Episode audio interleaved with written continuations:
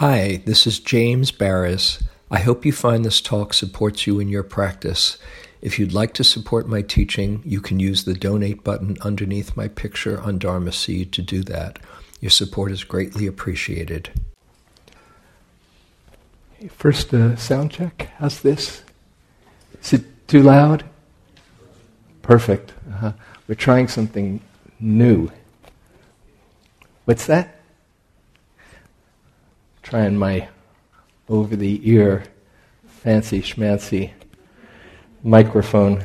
It seems that when we record with the other, all the talks are on our website and on Dharma Seed, but I've gotten some feedback from time to time that the sound fluctuates from very soft to very loud. So if you're hearing, I just did that on purpose. If you're listening on the it wasn't you. It wasn't me. So anyway, I was told that this might be a better way to go for the recording. So we'll try it out. How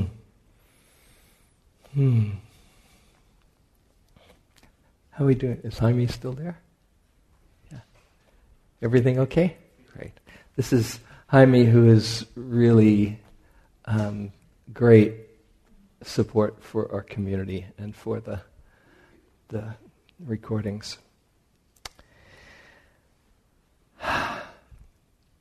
So, as I said a little while ago, we're going to explore in this series of the 7 factors of awakening or enlightenment, the factor of energy.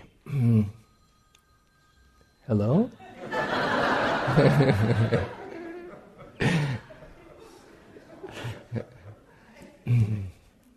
Wow, that's a loud one. Huh? Yeah.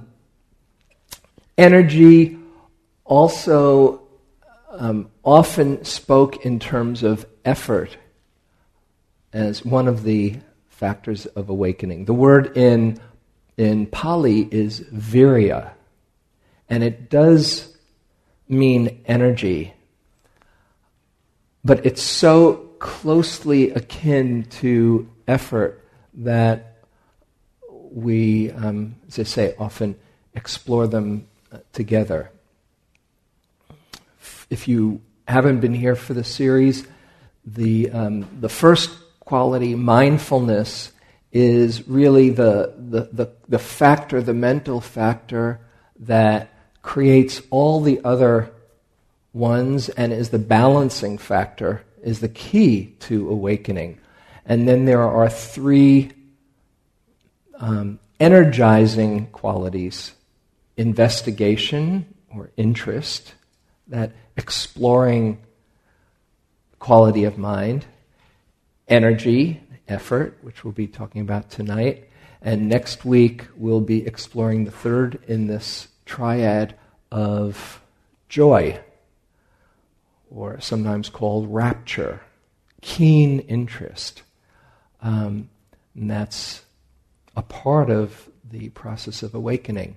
Those 3 bring a lot of brightness to one's practice, and then the 3 others, which we'll do later on, factor of calm, tranquility, same thing, concentration, a kind of focused stillness, and equanimity, or a spacious stillness. So it's a recipe that all of those factors, when ripened and mature, lead to a mind and a heart that can let go. The sure heart's release, as it's sometimes spoken of. This issue of energy and effort is often a central one for practitioners that can lead to frustration, confusion, inspiration, delight when it's here, and sorrow when it's not. Mm-hmm. So it's a key component of practice. And the reason why effort is so intimately related to energy is that the effort that we put into practice begets energy. One image that I have, maybe you can relate to this, is going to the gym, right? Or working out. There's a part of you that says, I'm just too tired. I really have to do. It's just going to be too much energy to put out. Anybody ever have that thought when it comes to exercise, right? And then do you notice when you do it, when you just kind of get over that inertia and you have your bike ride or go to the gym or just kind of get in motion, that it kind of makes you come alive? You say, oh, this is such a good idea. Wow, am I glad I did that. It's amazing how we forget the next time. There's some little hook that's saying it'll be a good thing for you, but there's that, oh, do I really have to do it? And you get over that inertia, and it's as the law of inertia, Newton's law of inertia, a body at rest tends to stay at rest, and a body once in motion tends to stay in motion. So we have to kind of get over that inertia to get ourselves in motion, to bring a wholeheartedness to practice. And once we put that effort into it, energy is often the result. And effort is in many of the lists. Effort and energy are in many of these lists. It's in the Eightfold Path, right effort, mindfulness, concentration. It's in the 5 spiritual faculties. Again, the effort and energy and mindfulness and concentration are a kind of triad. It's here in the 7 factors of enlightenment. In wise effort, there's lots of different understandings of wise effort. In some ways, is perhaps the most named of all the mental factors, even more than mindfulness, I believe. So in the teachings, because nothing happens without that effort. Just like you can look at the weights all you want, but until you pick them up, nothing's going to happen, right?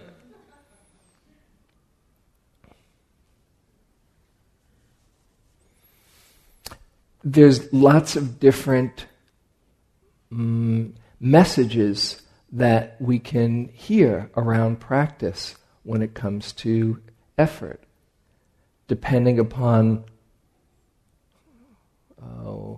where you are in practice and what who is leading a practice period. There's lots of different approaches to meditation practice in relationship to effort. Mm. And it can be a bit confusing. You can hear about heroic effort. I practiced with one Burmese master, very powerful teacher, who would say, he talked about heroic, courageous effort all the time. And he would say, this is one of his key pithy phrases that stuck in my mind, abandon all concern for the body. Don't be a wimp, basically. That was whatever, you just stay there. If you're, this is in the mental noting kind of a technique, basically if your leg is falling off, just note it. You know, falling off, falling off, falling off. Just be there with it. Or you hear the Buddha who said, strive on diligently. He was a warrior. So there's lots of images of the Buddha himself exhorting us. And if you, I didn't bring it with me, but there's some words in one discourse he's talking about before he became enlightened. And he said, by any kind of exertion that a human being was capable of, I did it. I'd stick my hand on my stomach and I'd feel my backbone because I was starving myself so much, and my limbs were, it was like a corpse, because self-mortification was part of the practice that he thought and was understanding was going to lead to liberation, until he saw, there's a middle way here, fortunately for him. By any exertion, it's possible. And he would say, let my bones dry up, let my sinews dry up and fall off, and my bones, just blanch, and let me become a skeleton. I will do whatever needs to be done to come to liberation. Can you imagine coming into a sitting and having that kind of okay, whatever happens. Actually, that's what he said before he was enlightened. I will sit under that tree until I become enlightened or die. Fortunately for him and for us, he became enlightened. And then you get all kinds of other images. Practice like your hair is on fire. It's another famous one. Or we're like children playing with toys in the attic, not realizing that the house is on fire. Don't waste this time. Now, that can be a great call, an inspiring call to practice, if it's done in the right spirit. And at times, in my earlier days, and even now with some moderation, it can be very fulfilling to practice with such wholeheartedness that every moment counts. And I would just throw myself into practice. The tricky part is remembering to keep it light, because you can get very serious and very heavy unless you are reminded. It's not just about a wholeheartedness, it's about a spaciousness that can hold that deep commitment. So you hear those kinds of messages. Then you can study with someone else and who is as wise and free as one can be, and hear a whole different kind of message. Munindra-ji, a few months ago, Mirka Naster came in with that book about Munindra-ji, living a full life. I forget exactly what the title was. Munindra-ji, who is Joseph Goldstein's teacher and a teacher of mine, he used to say, simple and easy. Just simple and easy. This is all you need to do. Empty phenomena rolling on. Just settle back and relax. Or Ajahn Buddhadasa, one of the great figures in the 20th century, one of the great masters, would say, nothing to do, nothing to be, nothing to have. Just relax and open up to the moment as it is. Let's see. Here's one of my favorite passages I've read before from Gendon Rinpoche. Happiness cannot be found through great effort and willpower, but is already present in open relaxation and letting go. Don't strain yourself. There's nothing to do or undo. Only our searching for happiness prevents us from seeing it. Wanting to grasp the ungraspable, you exhaust yourself in vain. As soon as you open and relax this tight fist of grasping, infinite space is here, open, inviting, and comfortable. So make use of it, this freedom and natural ease. Nothing to do, nothing to force, nothing to want, nothing missing. Marvelous. Everything happens by itself. Sounds pretty good, doesn't it? This is a very high Tibetan teaching, and that kind of teaching, which is a Dzogchen teaching, is often traditionally given after the student does some of the preliminary practices, which include 100,000 prostrations, 100,000 mantra recitations and visualizations, and then they say, just relax, right?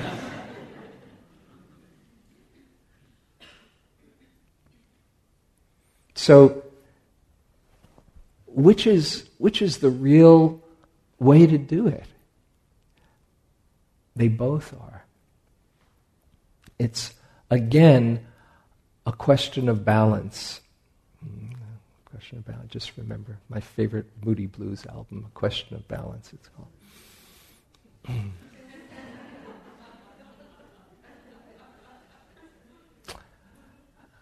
It's all a question of balance.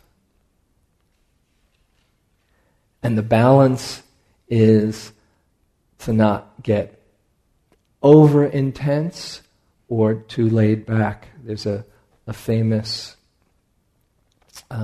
exchange. The Buddha and one of the monks who was having a really hard time. He was trying so hard, and he was just getting more and more wound up.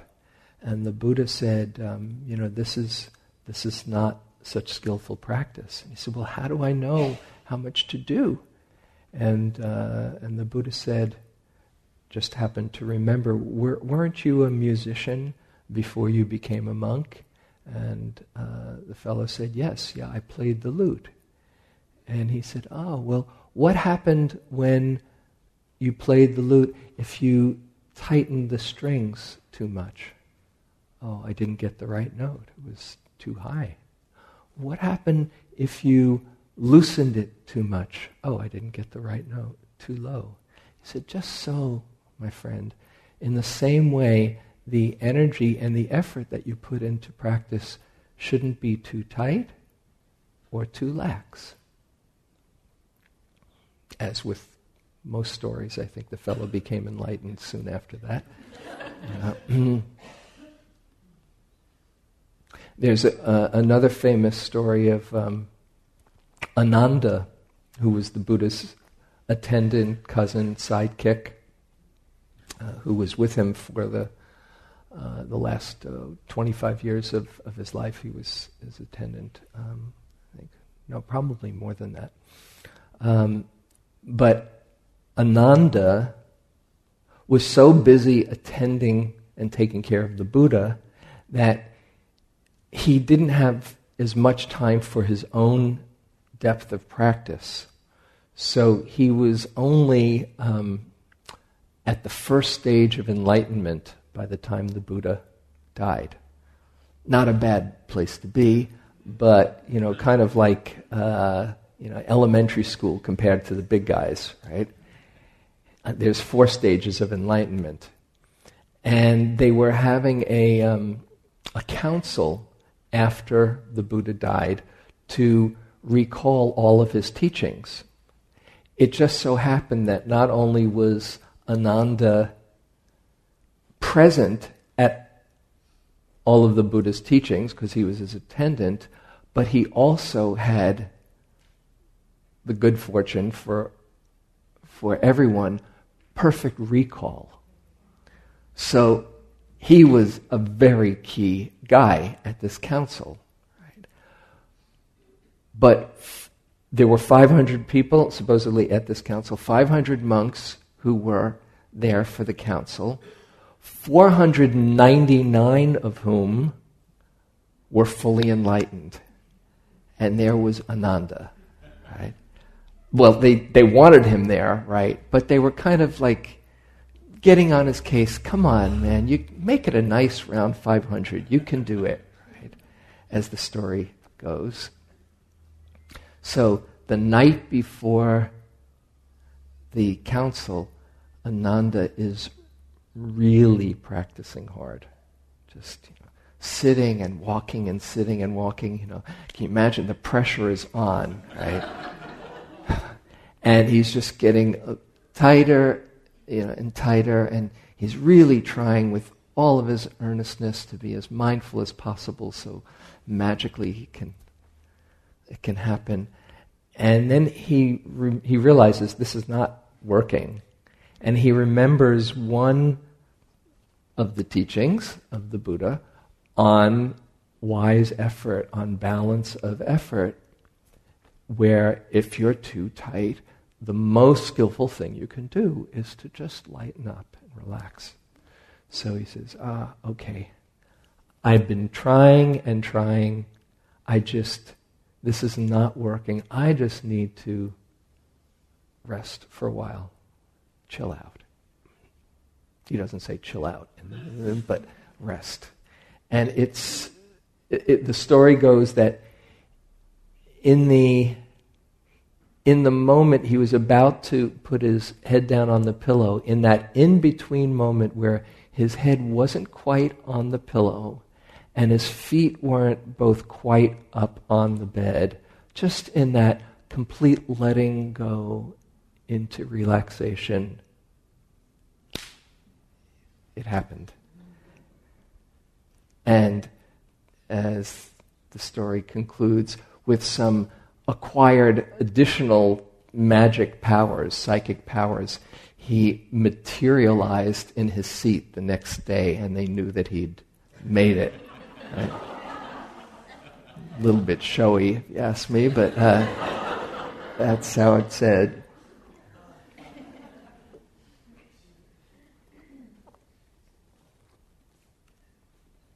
And I know this, as I was saying, I know this for myself too, and perhaps you can relate to it in your own life, whether it's formal practice or in your daily life, when you're really trying hard and at some point you just let go, how magical that is, and then all of a sudden maybe the answer that you were looking for pops up, or the peace or the connection or the moment of wholeness is right there, because you went from that contraction to ease and openness.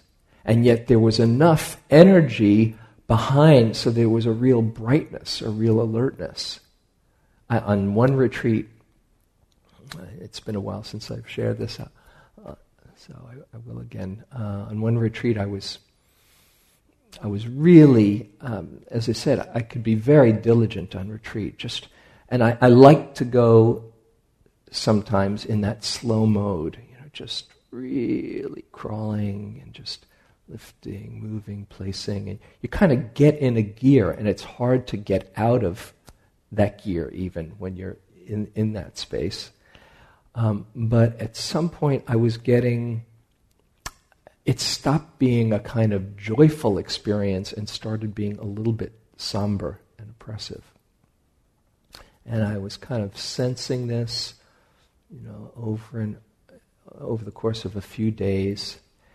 And I hadn't gone at a normal pace, like a normal human being, for a couple of weeks. And I decided, okay, I'm not developing more mindfulness. I'm just going to play hooky for a little while. That was kind of what I felt, very mischievous. I said, enough, okay, I'm going to go for a walk. It was snowing. This is in Massachusetts in winter. Put on my boots. Put on my cold weather clothes, and I was going to walk and not try to be mindful. Yeah, really. I was going to try not to be mindful. Yeah. It was amazing. There I was, as I said, okay, normal human being, here we go.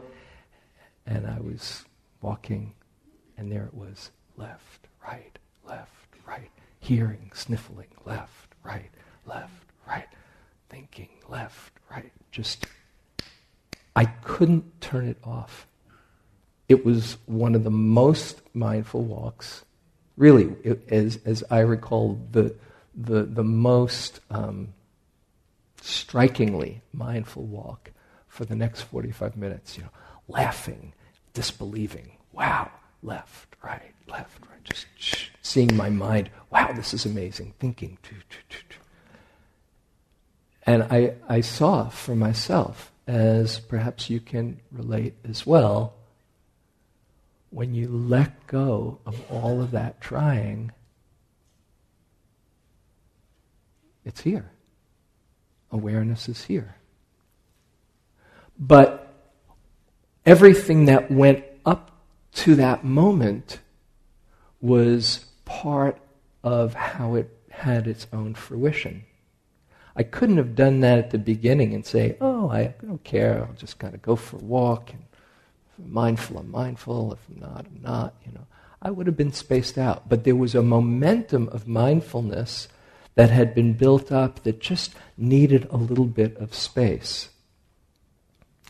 The problem with effort, one of the big problems with effort in our own practice, is that we often equate how we're doing, how much skillful effort we're putting in, by what our practice looks like. This is a great mistake.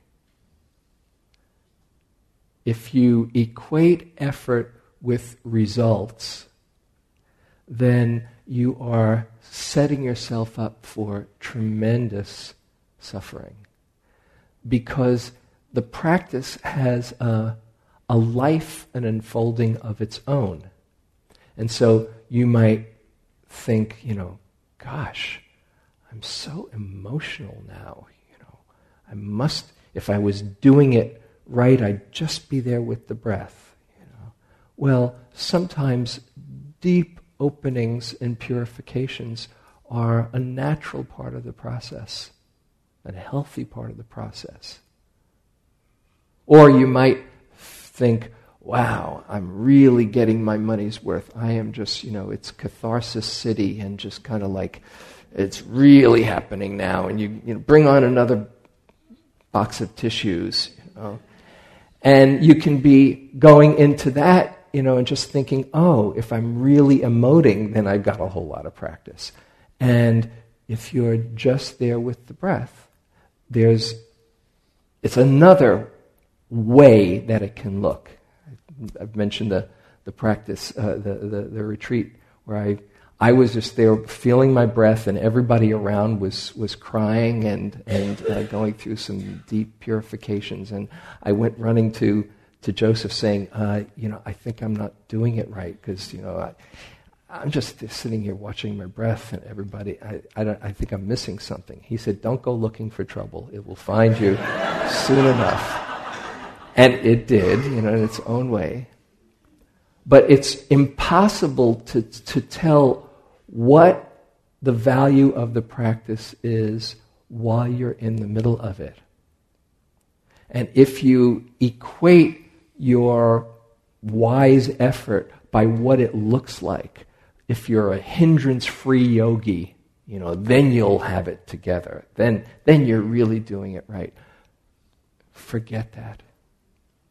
Because then any time you have a hindrance, or you're lost in doubt, or you have wanting, or you have sadness, is just one way to grade yourself as a failure, when really the practice is just as profound, is even more profound when you can feel sadness and hold it with a wise compassion. Or you can be with fear and know, oh yes, and this is fear. That will be, in the long run, much more fruitful and beneficial than just being on cruise control and feeling the breath coming and going through your nostrils. You can spend a lot of time just bypassing everything else that's going on and using the breath or some object to actually avoid. So it doesn't look like any one thing. That's the key to remember around effort particularly, especially if you say, I'm not doing it good enough. Now you can also apply this to not only just to the meditation, but to your life. Let's just broaden things a bit. Because the same trap can happen, gosh, how pathetic. Here I am.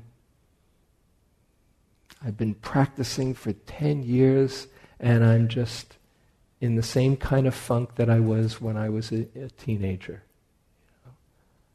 And then you've added additionally the second dart, as they say, and the third dart, and a whole quiver of darts on top of it saying, oh, I shouldn't be experiencing what I'm experiencing.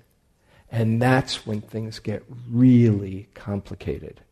But if instead you see, oh, yes, this is this part of life. This is a cycle where I'm learning about patience and kindness and compassion with the human experience as it expresses itself through me.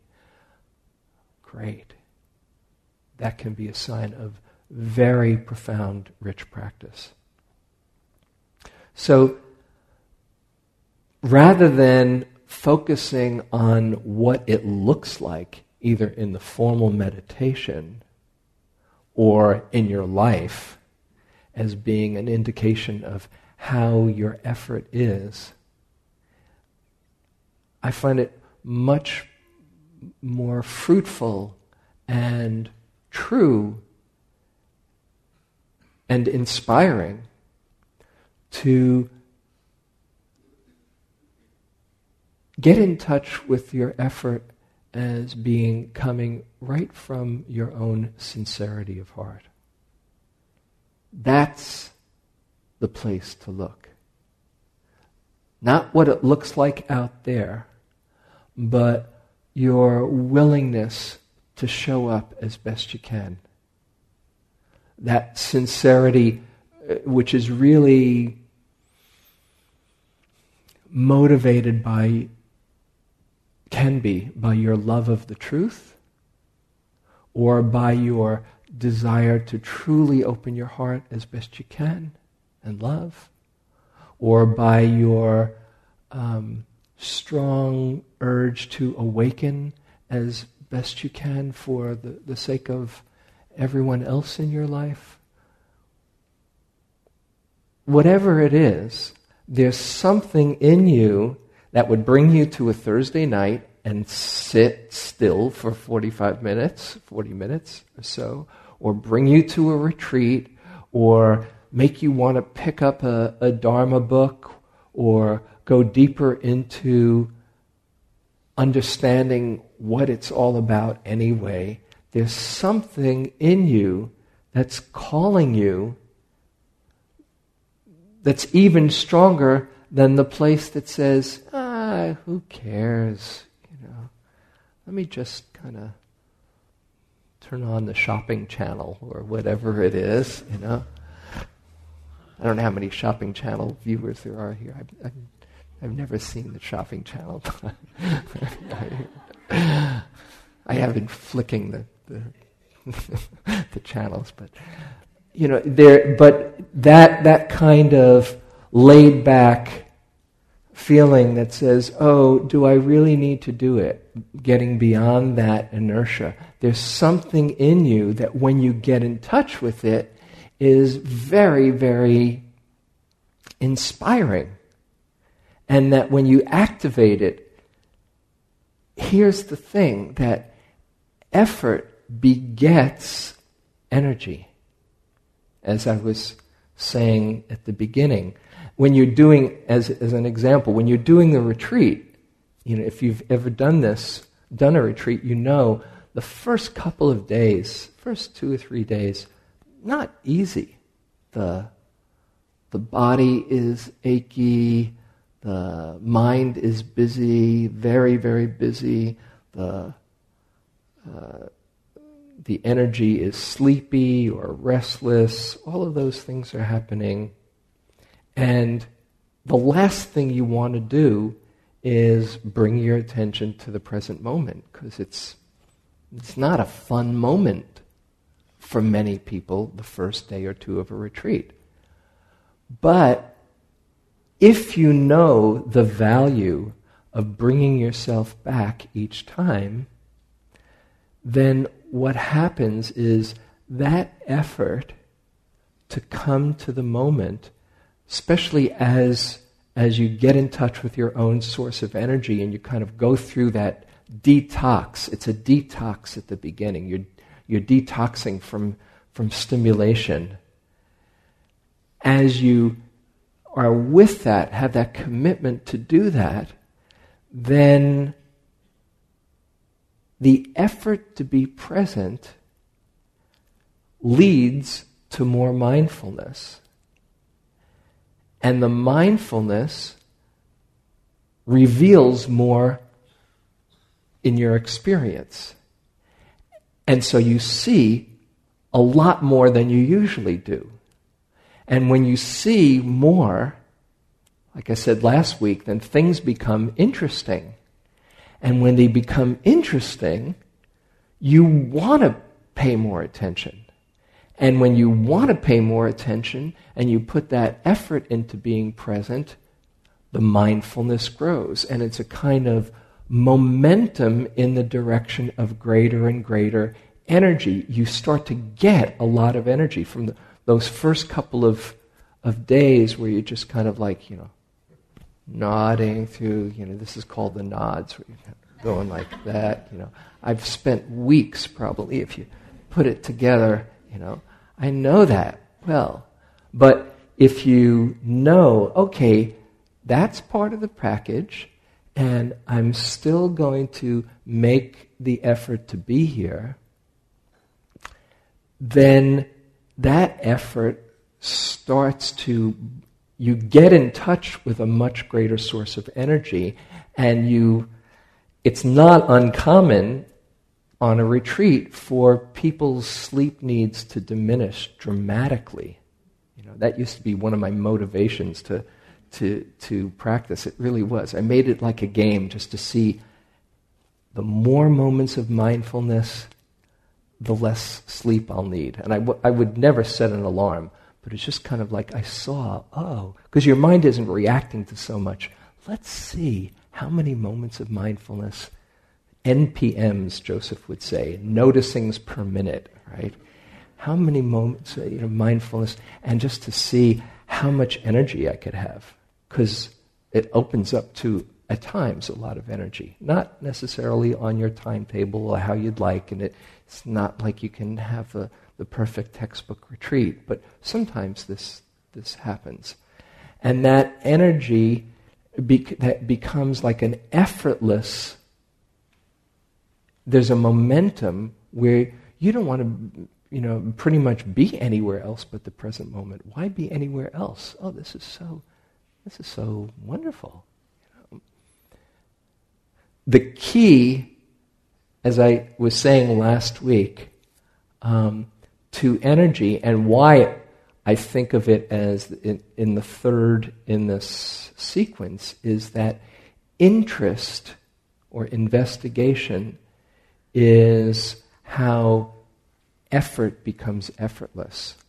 When you're interested in what you're paying attention to, when you're just curious and let yourself be like an interested child of wonder.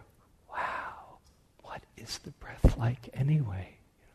then that, instead of forcing it, you're drawn to the experience. So this whole idea is one of balance of effort. You're not trying too hard, and you're not getting too laid back. And then here's where they really come together. It's not like you can just find out, this is how much I do, because your energy is changing from 1 hour to another. So it's not like, oh, I land this much, this is how I'm supposed to be doing. It's like riding a bicycle. Oh, I'm feeling a little bit tight, time to just relax a bit. Oh, I'm feeling a little bit, lax or spaced out, time to rev up and bring a little bit closer attention. But what happens where the effort really arises or unfolds into the non-effort is that although it takes effort to be here, once you're here, it takes no extra effort to rest in this moment. And in fact, the more effort you bring when you're already here, and you've missed out on the moment. As just an illustration of this. Okay? Close your eyes right now. And first, just know that you're in a body. Bring your attention to that fact.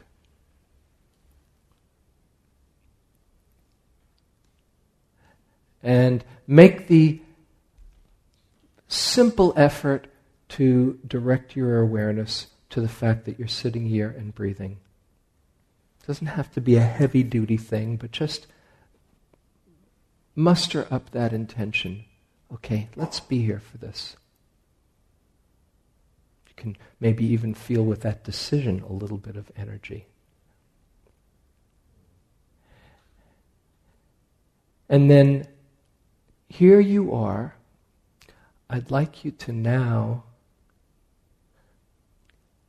stop trying to do anything and simply let yourself rest in the fact that you're alive.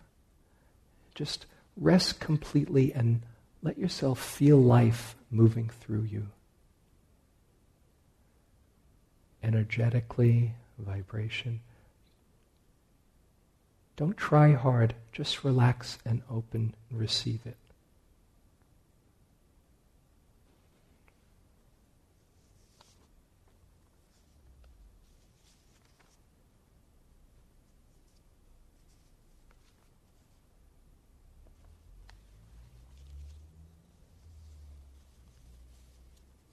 And your mind might wander. If it does, just come back to the simple being of the moment.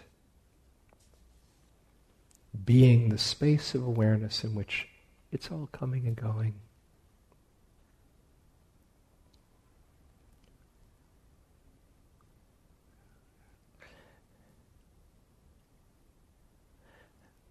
Now, for a moment, try hard to be.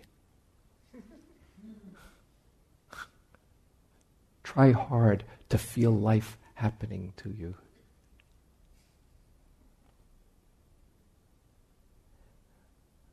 Okay, and then just let go of that and stop again all trying and just relax into your beingness.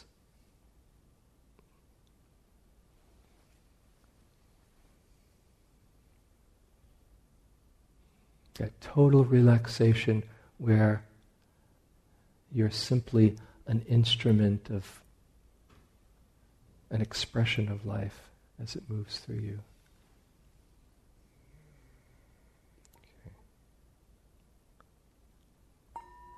Okay, you can open your eyes. I don't know if you related how much that connected with you, but the point is that although it takes effort to be here, once you're here, any extra effort is extra. Takes you out of the moment.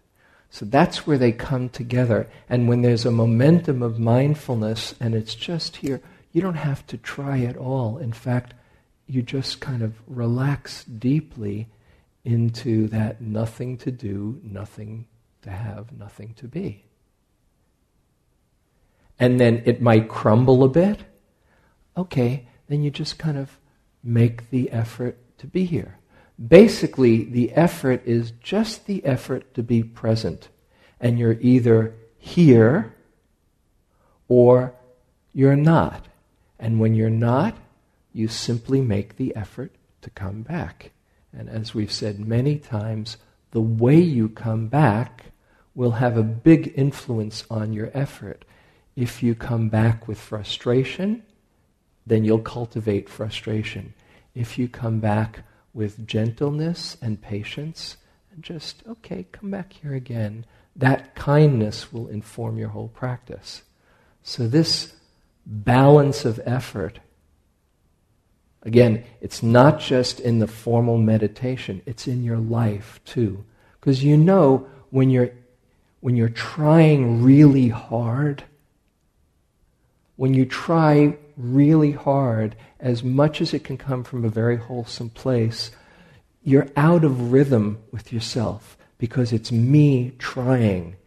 I will do this right. And there's self in there, and there's a contraction there, and there's a pass-fail test in there. That's different than bringing a wholeheartedness that says, I will show up as best I can,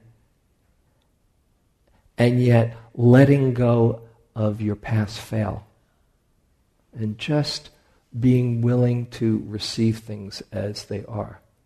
That's that perfect balance of effort, where it's a wholeheartedness, but there's a spaciousness and a lightness that allows for life to unfold. Just mention a couple of things classically. Ways to arouse energy. There is a classical list, okay, in your practice. One, to reflect on the states of misery you can fall into if you're lazy. That is just more greed, hatred, and delusion and going in the wrong direction. Two, reflecting on the benefits of energy. That when you really put your heart into something, there's a benefit. Oh yeah, maybe I will go to the gym or sit or whatever. Three, remembering the noble ones, all the people who've walked on this path before and have found value in it, can give you faith. Remembering the noble heritage, the Dharma, just how fortunate you are to be exposed to the Dharma. Appreciation for support, all the ways that life is supporting you and all the people who support you, or the different ways that your life circumstances are giving you to practice or to wake up. That inspires you. Remembering the inspiration of the Buddha and his example.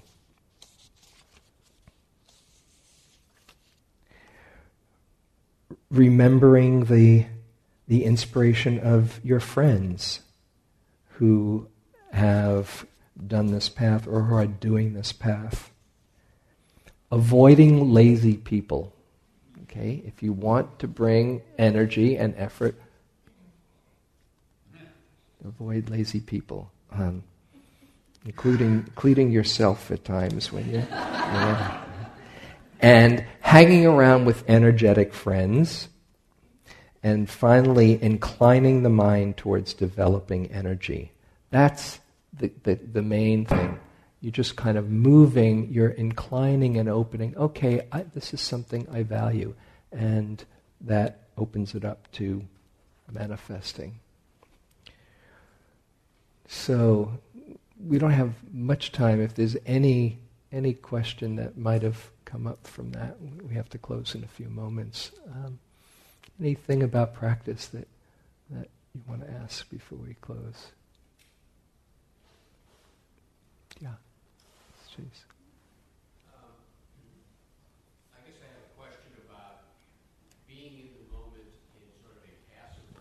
Okay, hold on a second. Yeah, just being in the moment in a passive way. And just use the.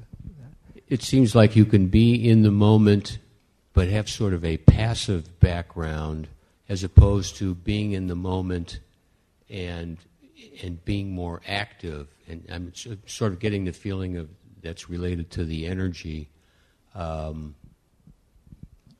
guess I'm not sure what the question is, but it seems like, in my practice anyway, that I've got to move more towards the energy as opposed to just sitting there saying, there's the breath, but not much else is happening. It's both. That's where, all of these factors go together. But last week, we talked about investigation, about how your own curiosity is a tremendous support, where you just want to understand. But it's not like you're pouncing on the experience. You are just interested. And when you're interested, if it's at times that's what's happening and it's developing into energy and all of these other things, great. At some point you might find that you are pouncing on things and a little bit too tight.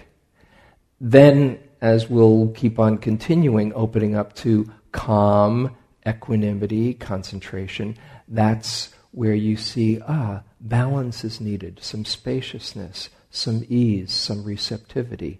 So they all work together, and the thing is, there's not the right amount to do. It's an ongoing creative exploration, just like your life is. In every day you wake up, you're going to find out a new experience. Oh, this is a day to just really take care of myself. This is a day to just go for it, And maybe within that day, I need to just relax at times. So it's like being there in the moment and getting a sense of what will most support that balance. That's the idea. Yeah.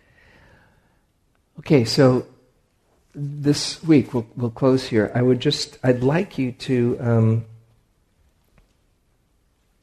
maybe explore energy within your own life. How do you skillfully work with effort, both in your practice and also in your life? You might find that you're more the type A person that needs to remember to chill out. Or you might find you're the...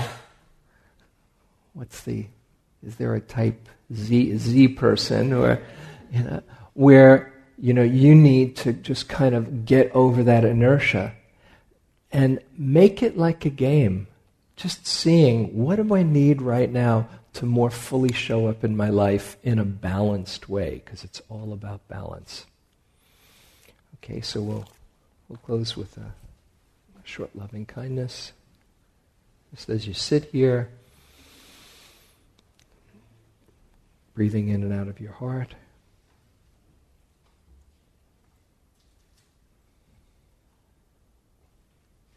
And breathe in a kind, loving, supportive energy.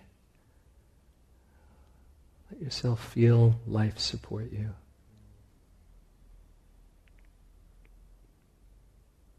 Let it fill your whole being and surround yourself as you breathe out. May I learn skillful use of effort and energy in my life.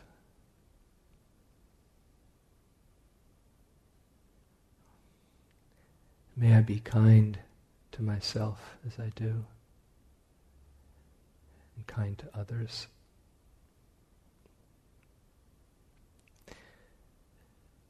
May I see my true nature and let it shine through. And then to extend those thoughts to everyone in all directions. As I want to be happy, may all find happiness.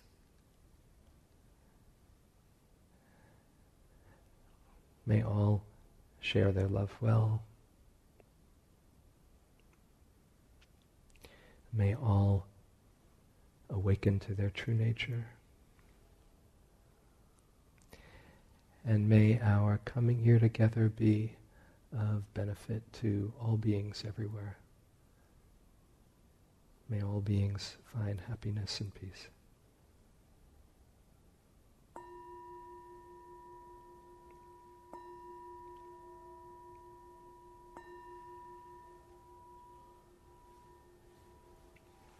Thank you. So next week we explore joy. Yeah. Have a great week. Yeah.